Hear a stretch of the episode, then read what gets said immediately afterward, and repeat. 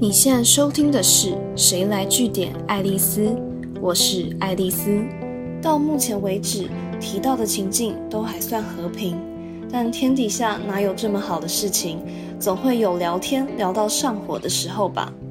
所以今天就要来跟大家好好聊一聊，遇到冲突的时候该怎么说话呢？我先丢出一个情境好了，假设你现在是跟朋友合租，在有室友的情况下。应该少不了生活习惯上的磨合吧。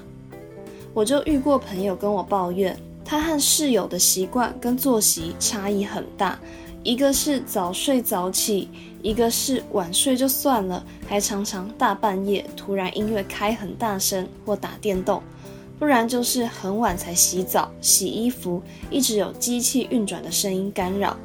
可想而知，这两个人住在同个屋檐下。可以说是剑拔弩张，像我朋友接近忍无可忍的程度，应该就是再多抓到一件看不顺眼的小事，就足够大动肝火。但从我这朋友的角度来看，他大概不只是很不满那个室友的生活作息，也有点隐含着他觉得对方懒散，而且不懂得尊重别人的负面观感。有趣的事情就来啦。很有可能那位当事人真实的版本是：我就是白天工作压力太大，又忙到很晚才下班，才会需要在大半夜舒压放松一下。而且也正是因为都很晚才回家，早上又都要赶着去上班，才会不得不大半夜的时候做家事。你发现了吗？这完全凸显了每件事情都有两个版本存在的现象。因为你认知的行为和对方自认的状态是完全不同的，所以如果你想要解决问题的方式是带着不满的情绪开口，那双方一旦没有在同个水平上谈话的话，当然是不会有什么令人期待的结果的。这样的沟通也没办法帮助你们互相了解彼此的想法，而且说穿了，许多人常常会强调。自己是对事不对人，但其实比较敏感的话题，最后都很容易沦为是对人不对事的讨论。可是，假如你很清楚，你的沟通目的不是要逞一时之快跟对方撕破脸，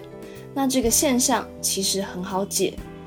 因为比起你直接单刀直入的跟对方吼说：“哎，你又来了，晚上不睡觉，在那边打电动，干扰大家睡觉。”你可以练习在说出自己看法前，先打预防针，试着语带保留一点，跟对方说：“抱歉，这可能不是事实，但你常态性的这样，难免会让我觉得你是因为贪玩才出现这样的作息，而且已经影响到我了。”一开始先开宗明义的预告，我接下来要说的是我的感受，不见得是你的真实状况。这可以降低对方觉得被冒犯、被针对的不舒服感受，而且今天角色换过来也同样可行哦。如果你是那位半夜不睡觉的室友，听到对方有点刺激到自己的言论，如果也暴气的反驳，你又知道我半夜都在干嘛了，那你怎么不算算我有几天是半夜在看书？我的事情到底要你管？像这样把自己武装成一只刺猬，大概只会彼此越看越不顺眼，要和解也很难吧。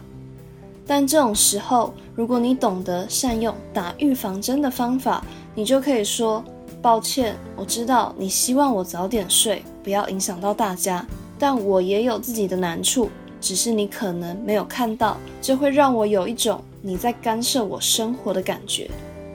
当两个人当中有一个人愿意先退一步，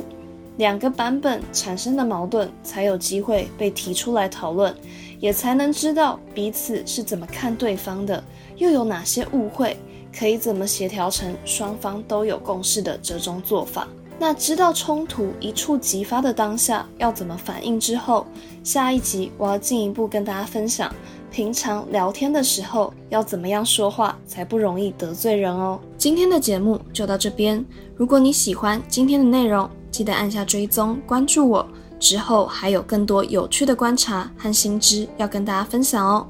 谁来据点爱丽丝？我们下次见。